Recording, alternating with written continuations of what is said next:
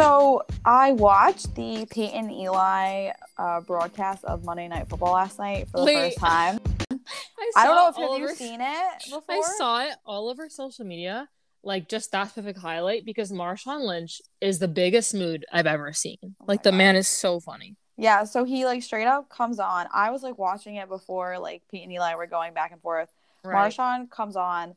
Well, for context, they bring on guests. So like some Right. like the, they'll bring on different people throughout the broadcast. They brought on Marshawn. Marshawn comes on, says he literally just took three shots of Henny, one for him, one for Eli, and one for Peyton. And then he proceeds to just like like he's just wild and at some point he cursed like on this national broadcast. Are we gonna address the fact that the man said he has like a shot and a half of Hennessy before games? That's what he used to do. Hysterical. That's unbelievable. He's he's just unbelievable. He's he's he's beast mode. That's what he is.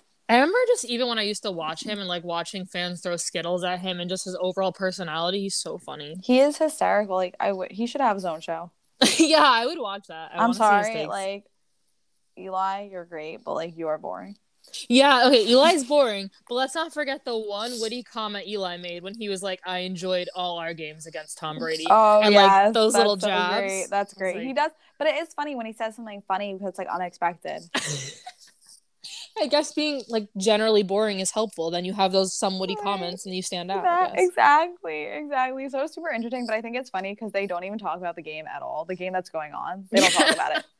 They just That's like so- it's just on in the background, which I think is so funny. That is pretty funny. It's basically just hanging out with them while they watch the game. I'll hang and out also, them. like Marshawn freaking came in like it was on a Zoom, like his audio sucked, and like there was a delay. That's so funny. I love him. He's my dream podcast.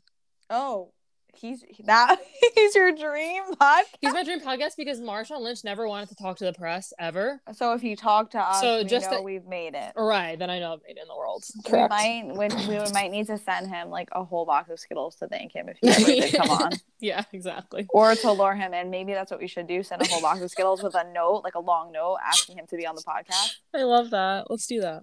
We should do that. Yeah. So should we get into it? Yeah. into it. Let's get into All right. Um, it is game one of the World Series tonight. We are recording on Tuesday. Um, it is the Houston Astros versus the Atlanta Braves. Uh, I have to say, oh, and the Astros um, beat the Red Sox to get the World Series, and the Braves beat the Dodgers. So I have to say something that I was just thinking about to myself, you know, because that's what I do. I just think about sports to myself. Um, is that so?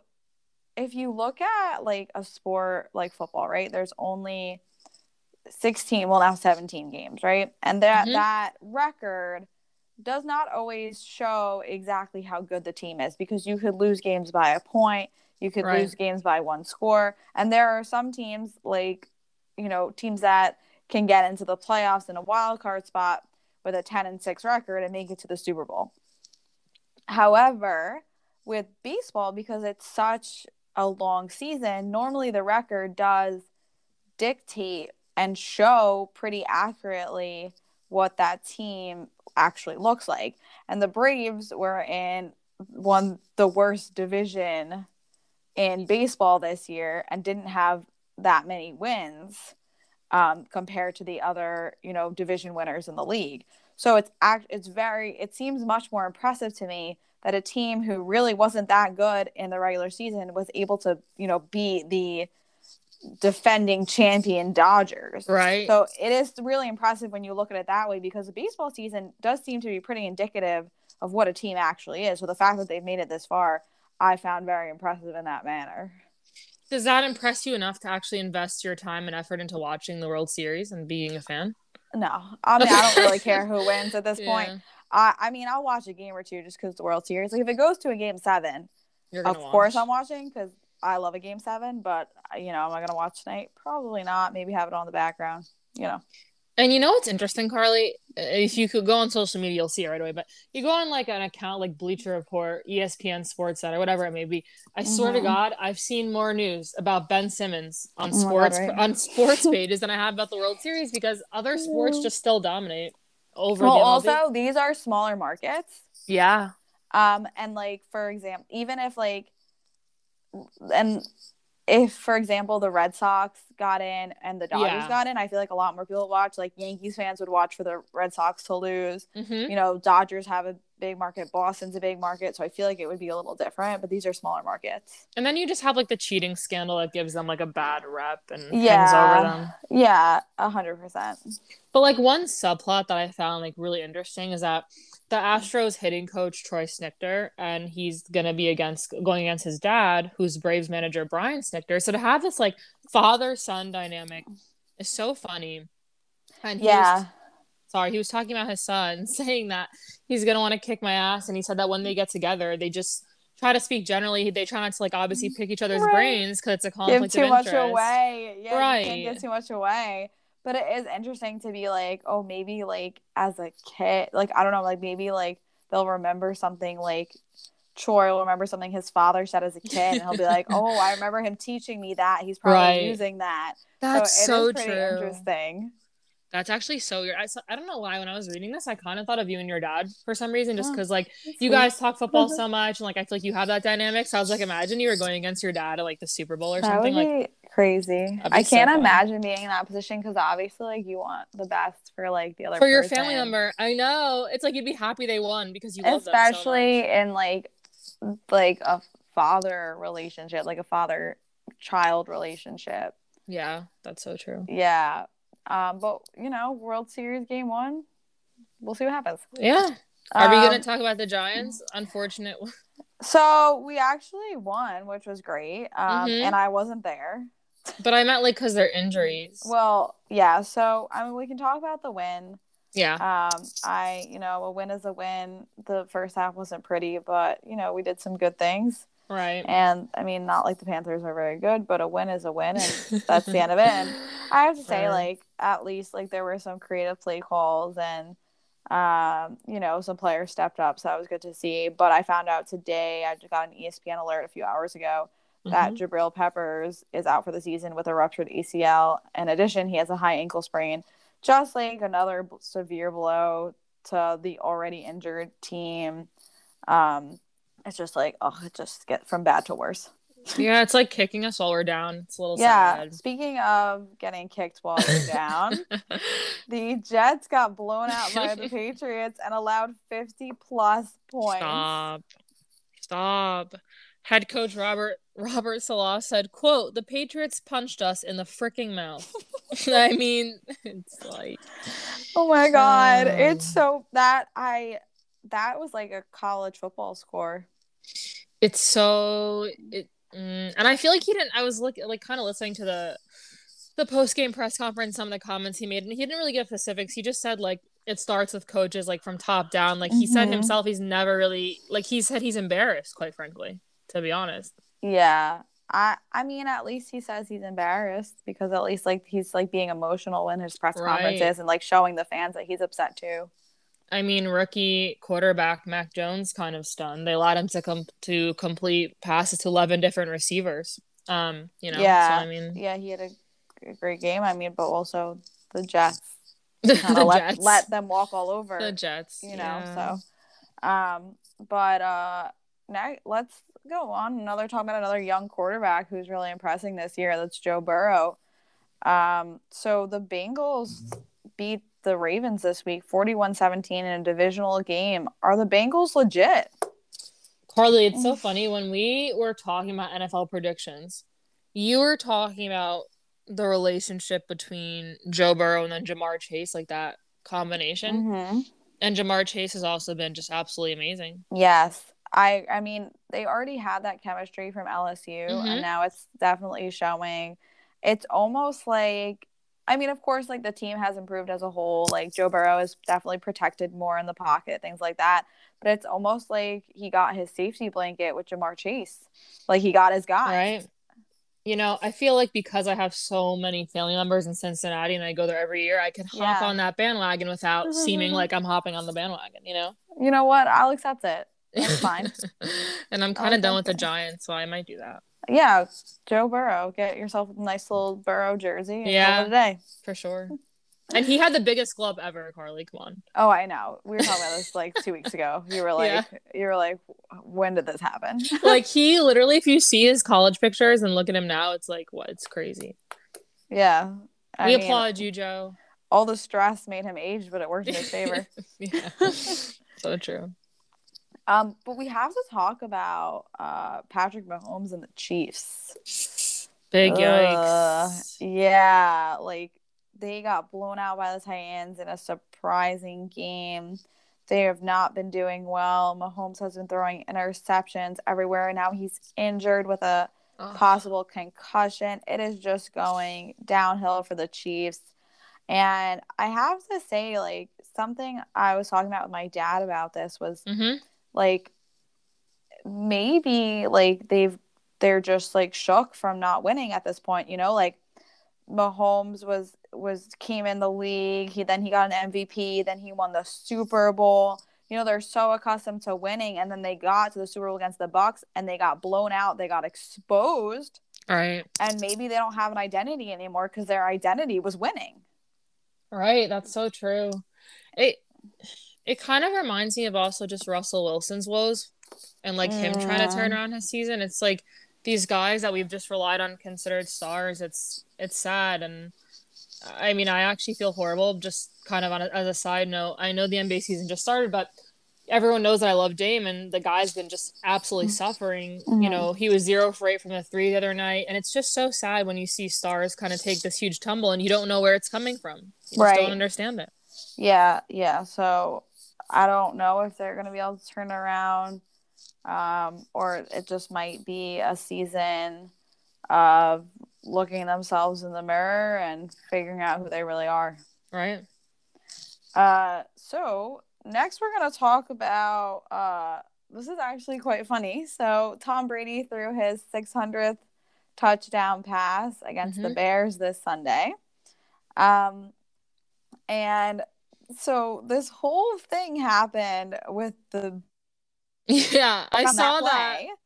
So Mike Evans caught that touchdown pass, and without thinking, he so generously gave it to a fan. Well, Right. then they realized they have to get the ball back because the historical ball. It belongs to Brady and may end up in the Hall of Fame. Um, Right. So they had to negotiate with the guy, the fan who got the ball, for him to give it back. So this is what they're giving him. The Bucs are giving this fan the following. Okay.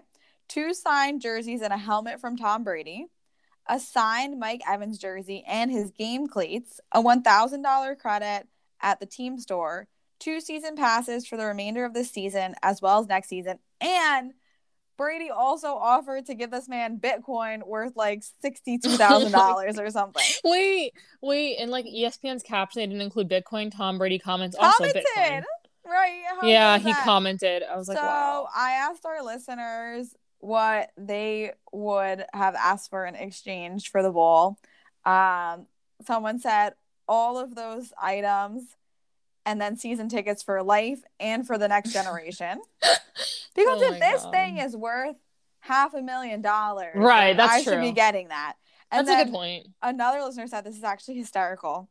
I'm sending Tom a link to my eBay auction. That thing is sold before I even leave the stadium. Oh my god, that's so like funny. make Tom buy his own ball back. That's amazing. How great that. is that? Yeah, seriously though. Absolutely hysterical. So uh, that was just like really funny. Um, uh, next thing, there's a lot of NFL news this week. We really have a lot. Um, yeah. is that there's been some talk about uh, Watson getting traded, uh, including like interest from Miami, who lost again this week and is having a really bad season. But we, I still don't know if he can play. Right. Like no one knows what the status No. of this man is. No one knows what's happening. Oh. So just a little like tidbit there of like some development with that, but who really knows? And then last thing that has been coming up this week in in terms of uh next week of the season is um that multiple Packers are in COVID protocol, including star wide receiver Davante Adams, and they Oh have my a really god. they have a really big game coming up Thursday against the undefeated Cardinals. I wonder if they're mm-hmm. vaccinated. I think they are. That's just really rough then. That's yeah. I, I think they are, and it's just you know, it's not a hundred percent, and you know, they yeah. caught it, they can't play. So It's unfortunate. yeah, so I mean, Davante Adams especially will be Yeah. really missed Yeah. for the Packers. Uh, let's get into some NBA talk. So we actually put a question up on our Insta as like all this Ben Simmons drama continues to unfold. So I asked our listeners who is more disliked by their teammates right now, Ben Simmons or Kyrie Irving, and why. Um, so it was unanimous vote for Simmons. That he I mean, how could you not- Of course he's disliked because this is a matter Yes. of like personal choice. Like I mean, he, Oh, like yeah. I understand Kyrie's his personal choice, but it's it's just different. And like as a fan, you just feel like he's not putting his his effort in. He doesn't care. Ben Simmons is just he's clearly telling the team like I don't want to be here. I don't care. I don't care about the success of the team, any of it. And like I there was a couple things like um someone said like Kyrie was never thrown under the bus by his teammates, but then another listener said which I thought was really interesting like like Ben Simmons isn't like a crazy good athlete like Curry and like Ben like has refused over and over again to do the bare minimum to improve his game. Right? and now he's disappearing like when the season starts. So it's like you haven't put the work in to better yourself. Now you're being like a drama queen about it But you know what's interesting? No matter what he does, the Philadelphia 76ers president, Daryl Morey, just said this a few days ago. His exact quote on The Fanatic Would you rather eliminate what people perceive to be a distraction, or would you rather have better playoff odds? I'll take playoff odds. Whatever we have to deal with that helps the Sixers win the title, we'll do it.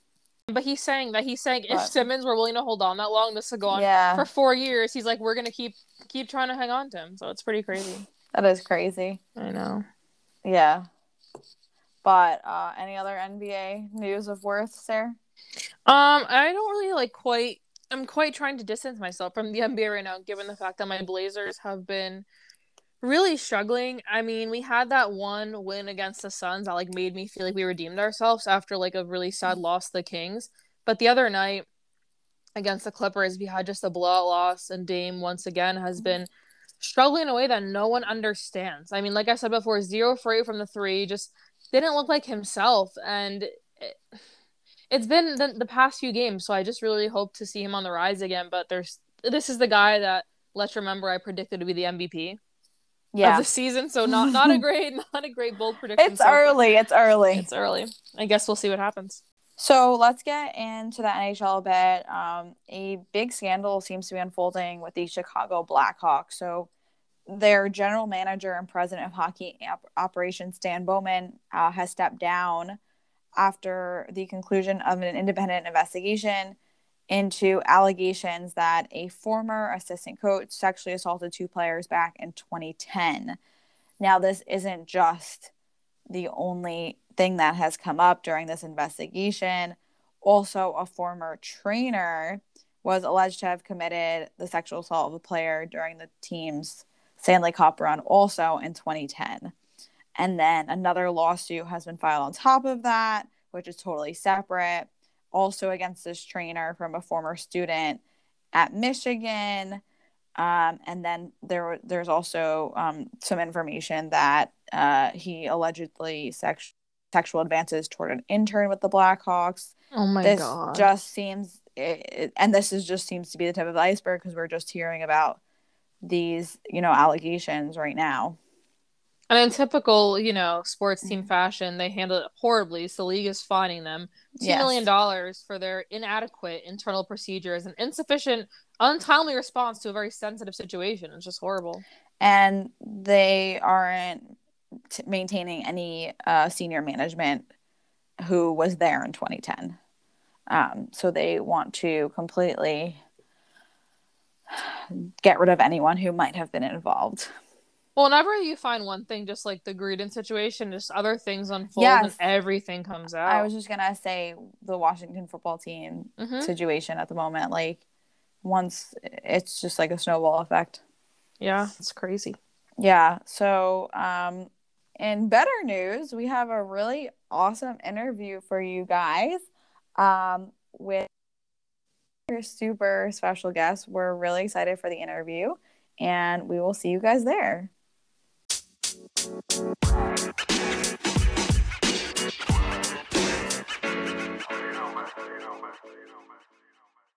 Hi guys, we're here with Nabil Karim, ESPN anchor on SportsCenter. Nabil, thank you so much for making the time for us because I know your schedule is just insane.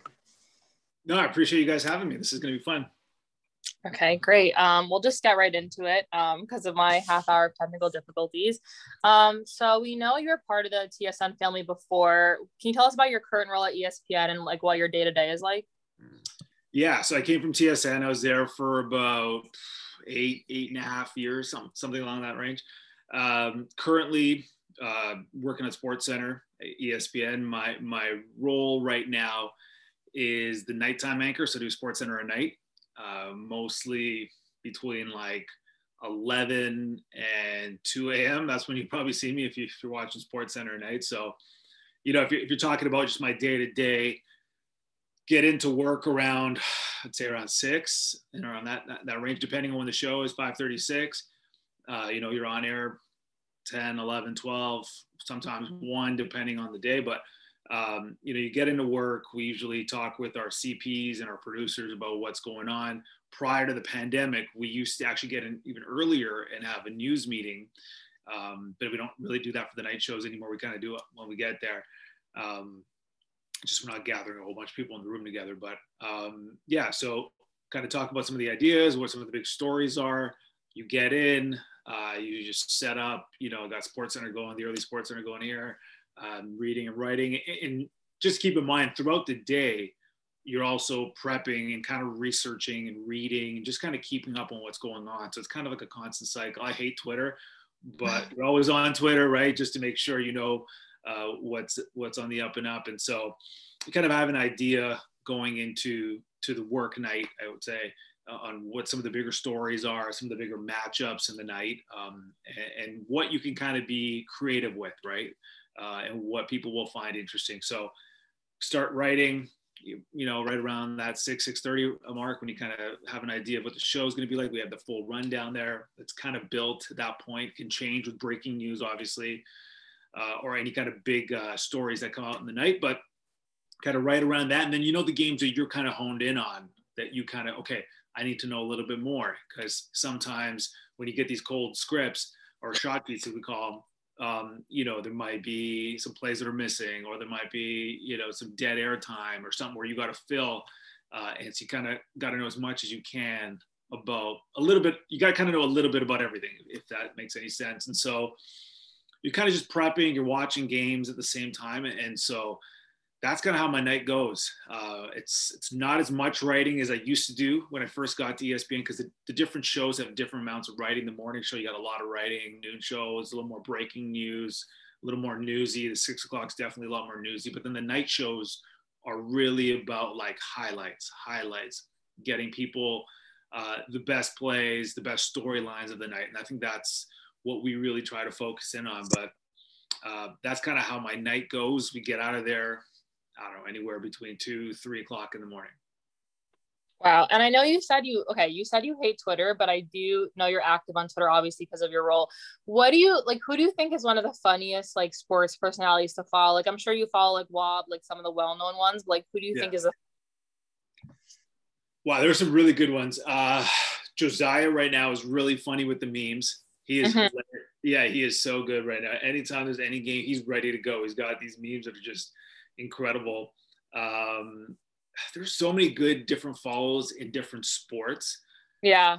Um, I even feel like some of the like some of the writers now, some of the writers who are covering some of these teams, and, and sometimes they kind of just pop up in your feed. You know, the algorithm picks it up, or someone's yeah. maybe I'm not even following them and knowing them, but everyone's getting really clever right now on, on Twitter, and everyone's trying to be funny. And yeah, I know.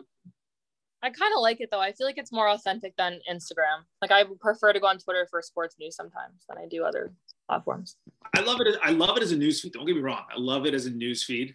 Uh, yeah. I just find like the negativity and the bickering back and forth. That's just not for me. That's, yeah. that is for some people, and they more power to you. I know some of my coworkers and, and colleagues and people in our industry who live on this, and even in Canada, when I was uh, working in Canada, they live on it. They're on it all day, and some are really good on it and add a lot of valuable content. Some are funny, and other people would just, you know, they want to bash heads with people. You can just tell they're, they're looking to pick a fight. That's yeah. just not me. Um, and so I just got into a point where I'm like, okay, I, I use it for what I need it for. Um, but I don't know. I've gone through so many different phases of Twitter um, that this is kind of where I'm at right now as far as you know its usage and, and what I what I think of it. Just because it, it, got to be, especially like mid pandemic, that thing was a cesspool. Uh, when there was no sports, I was like, yeah, it was. I don't want any part of it. Yeah, I gotcha. Yeah, I actually I can't agree more. Twitter is a great place for news, but past that, it's just you know I think the internet in general is just like it, it, you can you can get anything out there. But um yeah, and, and you know what the thing is too is you can pick and choose your spots, and that's what I kind of do now, right? Like yeah. I pick and choose. It's not just for news. Sometimes entertainment. There's fun and there's and there's there's great humor on there, right? And there's a lot yeah. of great personalities on there. Um, and it's cool to be able to be connected to people you would never be connected to. Uh, but for me, I personally like to pick my spots, know where I want to go and, and what content I want to get. And I feel happier that way. Uh, that, again, that's just me. Maybe I'm not using it to its full potential uh, for somebody you know who's on air or whatever. But I don't care. I, well, just feel like that's best for me. One side note though, for our listeners, that's how I first talked to Nabil. I went on Instagram and DM'd him, not thinking he would answer, but I was like, you know, might as well because I read your profile and I was like, I love your profile, and you were like, hi, like how are you? And I was like, wow, so you never know sometimes. Like I've I've cold emailed or DM'd sports personalities that I like admire or would like to get to know. And sometimes you do get responses that you don't expect. So that's been beneficial for me career wise too, honestly. Yeah, on it. If, if somebody, and this has been the case because I was in your position at one time too, when I was coming up, mm-hmm. and uh, we didn't have Instagram at that time or Twitter, but you know, I would email people or I make myself sound old, but email uh, you know, like phone calls. I hated phone calls. I just found them really hard. Cold calls were really yeah. hard. Um, and so I'd really try to email them if I could. Facebook at that time was still, you know, kind of getting big. So um, basically, anyone emails me about the industry, about any, I always try to get back to them. And yep. whether or not it get, you know, turns into a conversation or networking or whatever, that that depends on that person, right? Because I've had people who are great, really interested, and give them all the advice that you know I can give. Um, and then there's other people who don't really follow up again, and that's just up to them. But um, I know what it's like to be in that position, so I, I, try to to at least you know reach back and, and see if I can right. help. Right. Right. So kind of going off a bit, you're talking about you know where you came from. Um, you've um, based on some of the things we've read, uh, you're you were a criminology major in college um, what made you want to transition to sports and what was that transition like yeah so i, I grew up in vancouver british columbia so i was uh, it's in canada and you guys are based in the states right yeah yeah okay so yeah uh, way on the west coast in canada and i was going to university there and in, in high school i wanted to do this i really wanted to be a sports broadcaster but then when it came to uh, making decision on what university or college to go to, I just kind of people who look like me at that time. We're talking like early 2000s, 1999, 2000. Like there weren't too many of us that, that look, and so it's hard to imagine yourself um, being in a position like this. And so I just I forget it. Like it, it just sounded too hard. And so I, I didn't feel like it was attainable. And so my sister was already um, going to law school at that time and she was becoming a criminal lawyer. And so honestly, the easy way out was to just follow her footsteps, right? And um, that's exactly what I did. And I did it for about a couple years. And so I wasn't in law school. This is still undergrad, but you know, focusing on criminology, majoring in criminology, and I liked it. Uh, did I love it? No. Uh, and then I saw the kind of work she was doing in law school, and I was like, "Holy shit, this is not for me."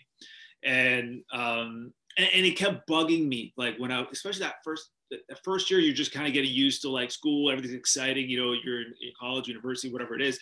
That second year, when things start to get a little more real, that's when I was like, okay, man, I really want to do sports broadcasting thing, and I think I could be good at it. And it still was itching at me, and I was still doing research like I was actually in sport. I probably did more research than I do now, to be honest.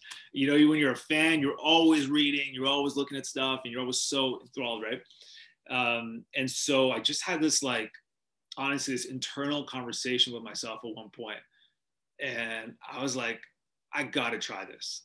Like I got to do it before it's too late and so while I was still majoring, um, I reached out to a whole bunch, just doing what you guys are doing right now. I reached out to a whole bunch of different people uh, who were successful in the industry in Canada, and I asked them for advice. And I mean, I'm talking like 20, 25 people in that range. And I got enough information to be like, okay, this is how I can get to where I want to get to. And then I had this like difficult conversation with my parents because they were not used to, again, people in our community going into broadcasting like they had for it. Like they had no idea what I was talking about. Uh, you know, we have a lot of lawyers, doctors, business, finance, you know. Join that club. I'm, I'm part of the. Yeah, you know what I'm talking about, right? Even trades. We, we have a lot of people are really good at a lot of different things. Broadcasting is not one of them. That's changed. That's really changed in the last 15 years. But at that time, it wasn't the case. And so even when I went to them and said, "Hey, I want to switch," it was a difficult conversation, right? And so they knew. The great thing was that I'd done my research, and so they had questions and I had answers. And the answers I didn't have, I just made up at that time, um, hoping that it would work out, right? And so um, they, they, ended up jumping on board and were really supportive. So what I did, basically, long story short, is I just switched my major and minor. I did a major in communications, minor in criminology my deal with them was that if I wasn't successful in five years after broadcast school, then I would go back and do law school. So I got my degree, and so I could go to law school after that. Um, and so that that's what it was. Like I just came up with this plan, and I used to have this. This is not a, joke. I used to have a piece of paper, and I had uh, five goals on there, and the, the, fifth goal was making it into a major market um, in Canada. Those were my goals. I used to keep it in my wallet. So whenever things kind of got difficult or the job sucked, especially the first couple jobs, uh, you know, times were tough. I'd always look at it and, and kind of just refocus myself to be like, okay, this is why I'm doing it. This is why I made all these sacrifices, moved away, missing birthdays, missing friends, parties, family, whatever, right? And so that was a that was a great tool for me, just a visual tool to to remind myself of why I'm doing this. And that was the long story. I'm sorry, it was long. yeah, you're you're actually not the first person that I've heard of that like back in college. Um, there was like an author who had worked in sports that came and spoke to us, and he said, "Carry around your goals in your wallet. Yeah, like write them down and carry them around." And I, I did it actually, you know, so and it works. wow. I, I, I, still do it. I'm not joking. Like I still do it. Um, I haven't done it recently, but in, getting to ESPN, I did it. Uh, you know, and that's I've done it in the last three years, uh, and I just have to refocus myself every so often. I don't do it so often that it's I, I find it loses its effect almost, but I like to do it for like kind of long term. And long term for me is like every five year five year kind of thing. But I still do it because if I don't write it down, I don't hold myself accountable. Yeah. Put it in my mind. That's like, yeah. you know, you want to go to the gym today. You want to, you can put in your mind, Right. It's easy to make excuses then. Uh, but I find like if it's in front of you, if you write down a piece of paper, you put it on your computer, whatever it is, whatever your your method is, I find you're more accountable. That's just just for me. So I can yeah. cross it out. If you can physically cross something out, there there's a sense of accomplishment to that. Um, Nabil, you mentioned diversity. I don't know if you're friendly with Anish Shroff. He's one of the first people I ever talked to before I worked at the NBA. And he like he told me that he would actually call like parents of like Indian American young adults and like help convince them why sports was like an okay path, which is like one of the funniest anecdotes I have from networking. But going off of that, um, we read some articles about you kind of talking about being a proud Muslim journalist. What do you think we can do to encourage and promote more diversity with like within big sports networks? Well, I think first of all, it's up to the networks themselves, right? Uh, to want to go out and continue to do what they're doing. I, I look at a place, I, I, mean, I can only speak for where I'm at right now at ESPN, and we got, you know, quite a bit of diversity, I think. Um, and, it, and it could be better, and I'm sure it's going to get better. Again, I look at the last 10, 12 years since I've been in the industry, and I'm going back to Canada more because that's my my wheelhouse. But from then to now, it's it's crazy how, how many more faces we're seeing, diverse faces that we're seeing, and, and more representation that we're getting. So I think that's important for the networks to continue to do that, continue to push, uh, and make sure uh, you know we're well represented across the board.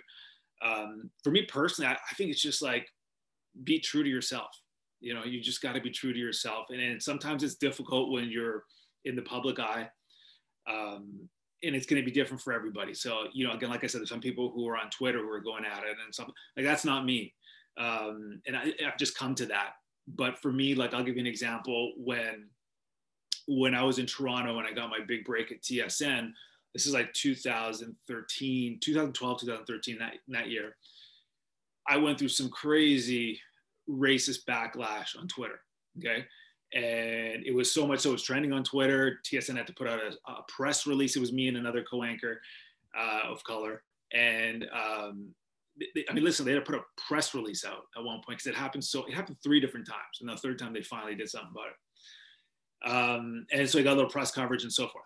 Now, at that time, I didn't want to say anything. I was like, I don't want to be known as the brown guy. You know, I want to, I want to be, I want to fit in. I want to be. Again, I'm really young at the time. I'm in this role where I'm it's daunting and, and it's you know you're on SportsCenter and you're new whatever.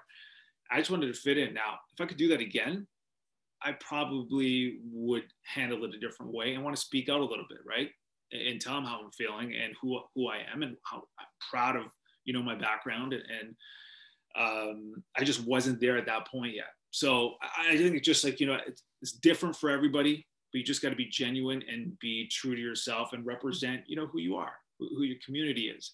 Uh, and I think we're at a time now where it's, I don't say it's easier, uh, but I think more people are doing that and more people are open about it. And I think that's, that's amazing. That's the only way you can really do it and do it properly, I think.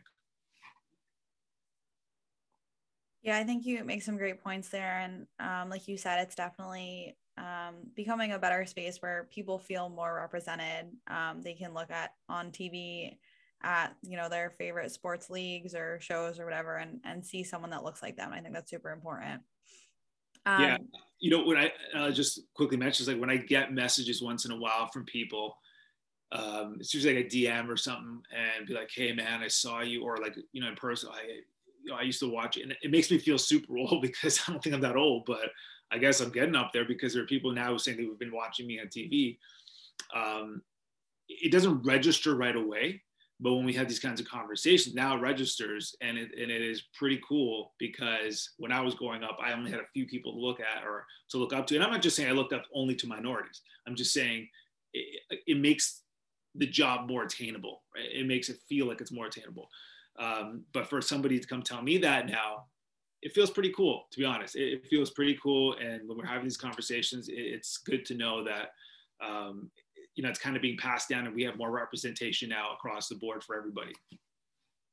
Yeah that's awesome. Um, to get a little bit more specific um, what is an event or maybe a story that you cover that really stands out to you in your career? Uh, i've been lucky like i've traveled a lot for work especially when i was at tsn early on i traveled a lot. Um, i'd say the best event like i've, I've hosted TSN's version of the we had secondary rights for the Olympics in, in Canada, so I hosted that a couple times. Um, so I'm thinking like more big international events. I've been to the World Cup in Brazil. That was really cool. Um, that was, I mean, that's like the mecca of soccer, right? Um, I think the best event though that I've been to because the World Cup in Brazil was really difficult as far as we, we went really late, so it was hard to get a lot of access to things we did the Euros in 2012. And I know some people are not, especially this kind of like, some people just do not like soccer, right? Um, but if you do, or even if you don't, I always tell if you can get to an international event, just put on a jersey from either side, whatever you pick, pick a side, pick uh, pick smartly, like accordingly to where you are. But pick a side, it is the craziest event. It is the biggest party you will ever go to. It's unbelievable. The Euros were in Ukraine and Poland that year. This is no joke. We this was poor planning on our part, uh, TSN's part. Uh, we flew back and forth about 23 times between the two countries in a month. We just kept going back and forth, back and forth. It, it was a logistical nightmare just because the way it was planned, but um, it was an incredible event to go to. And um, Poland had the first game against Greece, and the backstory to Poland was that um, they basically people thought they couldn't host an event like this, an international event like this. And so my producer, who's with me, who's also my camera guy, he was Polish. He's giving me all this background and why it's so important for the country. Anyways, they're starting, the national anthem's going on, and I look over and people are crying, like crying. I've never seen anything like it, like just bawling in, in Poland there. And I look over and so was my camera guy. And it meant that much to him. So it was really cool. It's just a really neat event. And and just, just countries coming together. I think it's it's just something that's special. I'm assuming I haven't been physically at the Olympics. Uh, I missed the one in Vancouver, which still kicking myself about, but um, I think that would probably be very similar. But for me, probably the Euros and the World Cup. Sarah, it looks like uh, in order to for us to like soccer, we might have to do some traveling. I know. I was literally thinking in one of our first episodes, me and Carly publicly stated that we've never watched a full soccer game and my dad like grew up in the middle east so he's like super into it and me and carly are trying so between my dad whose name is nabil and this nabil i'm going to try my best to uh to watch to watch a full game of soccer when the world comes when the world cup comes up next which is coming up uh, yeah. you just got to check out a game just just yeah. go all in one game or you know if you can't put in the full game early on early round robins i get it uh, but just start watching as as the as the round, you know, when the elimination rounds start coming up. It's just incredible. But it's different again being at home and watching and, and being at the actual events. If you ever get a chance to be at an event, the World Cup's coming to the United States eventually. I think 2026, I think it is something. That's the time to go. Yeah. Okay. Um, not to bring it back locally, but I have to ask because in one of the podcasts you did, you said the NBA and basketball in general is your favorite sport. Me and Carly always talk about how the NBA has kind of distinguished themselves. Like even social media wise, they have more followers than any other league, than even ESPN. So like what do you think makes that league so distinguishable for fans over like the NFL or the MLB, let's say? Personality. It's the, they have the biggest personalities. I mean, you look at a guy like LeBron James, and, and LeBron James is okay. You could say maybe he's an outlier, fine, but they have, you know, 15, 20 other guys like that who are leading the way. I mean, look at right now. A guy like Ben Simmons, okay?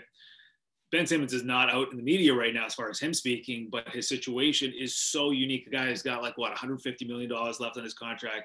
He wants out. Um, he's coming off the worst basketball of his career. Like these stories just don't happen in any other sports. Like a guy like that would never ask for a trade, and if it is, it's an outlier.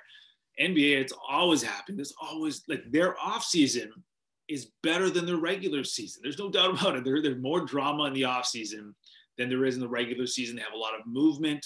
Uh, NBA free agency is always a thing. I know with the year um, the year I moved to Toronto, I mean the year I moved to Connecticut, sorry, was the year the Raptors won and Kawhi Leonard's situation was happening. And I was so locked in every day. And this is when I first met Woj, right? I'm, I'm working with Woj and every time we get off camera, I'd ask, "Woj, what's going on? Like, what's I don't care about anything else. Is Kawhi coming back to Toronto? Is coming?" And I bug him all the time, and he just would avoid me in the hallways all the time because he knew what question is coming next. But I, I just think that their personality just resonates with people, whether you like it, you don't like it, um, you still want to watch it, or you want to pay attention to it. And I think they've done a really good job of um, of allowing their players to be themselves. You okay, Nabil? Are you saying that you and Woj are best friends? Do you have a group chat? I feel like that's what you're saying. I feel like if I texted Woj, he probably wouldn't text me back anymore.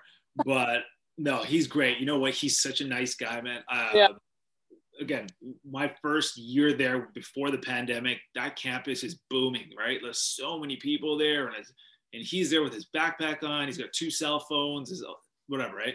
Um, and that's what was literally walking around talking, and he's just going like this all the time. Um, but he was so nice to me. And again, I haven't seen him that much because of all the pandemic. We, when we do stuff, it's always over, uh, you know, Skype or Zoom or whatever. Um, but yeah, he's a great, great individual, and um, he, it's it's very, very interesting to have a basketball conversation with him off the record. Let's put it that way. You know, you get a lot of really cool nuggets that you just not get from anybody else. That's awesome. That's such a cool like inside take. That's Yeah. great. Um, transitioning a bit, uh, we want to get into the NFL a little with you. Um, obviously, we're mid NFL season at this point. Um, so it's a bit early, but who are the, some of the teams you're looking at as mo- most likely playoff teams? And do you think the extra week, having that week 17, is going to affect how the playoff picture looks? You know, it's interesting you talk about the week 17 because we were doing a, a SportsCenter. We used these SportsCenters on Sundays at seven o'clock. And I did the first three, four weeks, whatever it was. And uh, me and Zubin are working together. And Zubin is an encyclopedia. He's the smartest guy I know. Um, and we had the stat right off the top of the show. This is actually week two because the, the stat was teams that go 0 and 2 their chances of making the playoffs like drop dramatically. It's just it's a historically it's a crazy stat. I don't know it off the top of my head, but it drops dramatically, and that's what we started with. And uh, I said that to Zubin, and Zubin goes, "Yeah, that's interesting." In a 16 game season, but 17 game season, we don't know, right? And so there's going to be all these different factors. It's going to be very interesting. I don't know how it's going to play out, but I think it's going to be uh, really interesting to see how that 17th game, uh, you know, plays a part in, especially in playoff implications. I think right now, I mean, I look at like look at what Arizona's doing. Like Kyler Murray's on a different level. Uh, that team is, I don't know, that's obviously a playoff team, but I'm just looking at teams like that. Um, what Cincinnati did the other day, Joe Burrow. I mean, we were talking about Ja'Marr. We're joking on. We did a lot of joking on SportsCenter about that guy not being able to catch anymore, having the yips in in in um, preseason, and now he's what he started off no no receivers had numbers like he's had. I think it's after like what five six games or whatever it is. So um, there are a lot of great stories. I think for me, what's really intriguing are these young quarterbacks.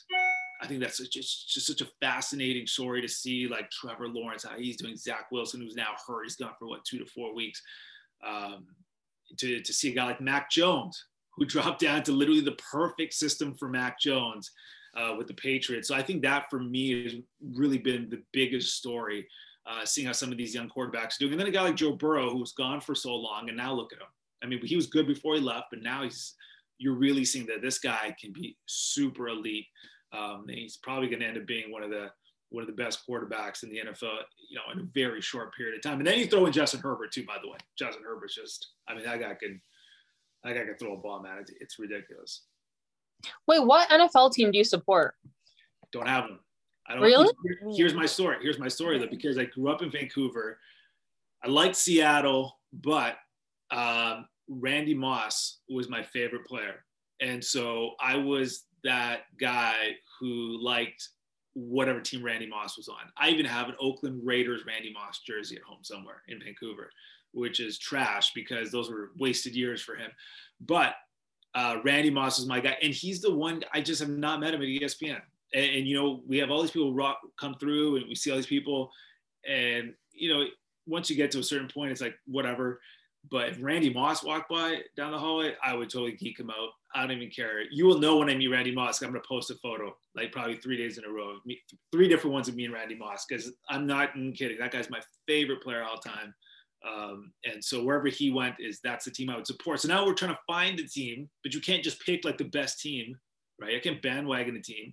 So I'm thinking maybe the Chargers, maybe the Bengals. You know, they got good young quarterbacks. They're not great yet, uh, and so I can jump on their their bandwagon while they're still kind of coming up and not great. And then uh, you don't want to join our our Giants. Or you don't want to be with me and Carly and start supporting Support the Giants. the the Giants. New York Giants. No, no, no. no Giants.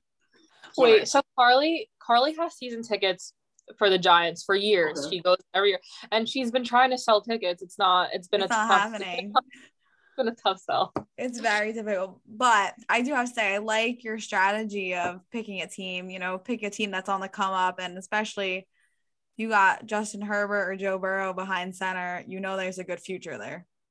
yeah. See again, and that's me like again nitpicking and kind of picking two great young quarterbacks. But I want to pick them before they get too like their their ceiling moves up even higher because then everyone's gonna be like, oh, you picked Joe. Bur-. You know what I mean? Like I got to pick them now and commit to them now. Yeah, you have to decide quickly. Like get that It's jersey right late. now. I should have picked them earlier in the year. That's Yeah. fine. Whatever. I'm gonna say I did anyways. We won't tell anyone. Yeah, no that. Yeah. Except all the people that listen to this podcast. Right. But we can edit we can edit stuff out. That's fine. That's the whole point. Right, right. That's what I do. Yeah. Um, Nabil, I have to ask a question. So I've been a very big Karim family fan. Like I have to be the number one fan of your family. And I look at your wife and her cute recipe posts, and I love your kids and your your Forest Raptors fandom on them. So I have to ask, like, how do you balance such a busy career with like spending time with your wife and kids? Like, I'm sure there's many, you know, holidays you even had to miss being home. Yeah. By the way, that's the only team that's forced on them is the Raptors. That's the only one, and that's like non-negotiable. Non-negotiable. Um, you know what? It, it's so important to me, especially when we moved away. You know, you come to a new country, you don't know anybody. Everything's kind of, you know, things are different, right, from Canada, and so uh, it's even brought us even closer. Um, and, and for me, family is so important. My kids are so important that always try to I'm, I'm literally sitting in their playroom right now this is what i'm sitting i'm sitting in their playroom i'm sitting on like their beanbag chairs like it's it's ridiculous but this is the only way i could do this thing um but no the, my days off which are like tuesdays wednesdays those are like sacred to me so i i try to not plan anything else around those days especially in the summer you know we'll go day trips or do this or that whatever we could do safely in the last couple years but I just feel like it's so important to spend that time. My son's six, my daughter's two, and just to see how fast they're growing up. And they've been so good about, you know, coming on this adventure with me that I want to make it fun for them too. And so I, I think it's really important. Like I, I know for me, when I'm prepping throughout the day, you know, my daughter's at home right now still, so we can play with her at times, take breaks or whatever. But I tried to finish prepping by four because I know my son's gonna be home at four and from four to about five, five thirty, I want to spend that time with him, right? Otherwise, I'm not going to get any time to spend with him. So, um, I, I think it's it's just so important because at the end of the day, whatever network, whatever station you work for, whatever job you have, really, at any point they could be like, "Sorry, we're done with you," right? Kind of thing at some point, and, and it's going to happen, right?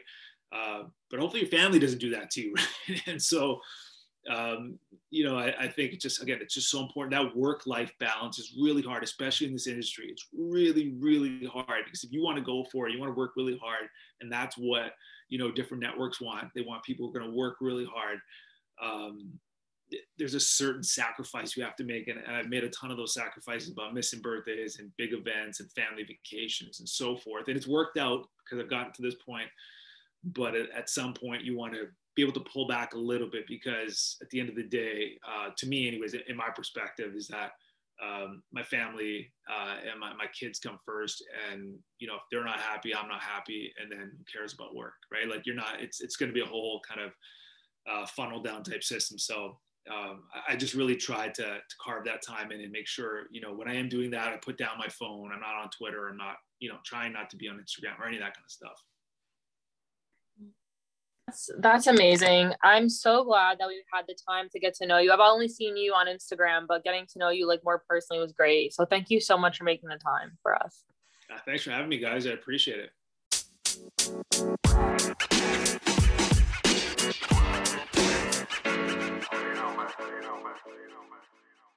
Honestly, Nabil is one of the most genuine people I've talked to in this industry.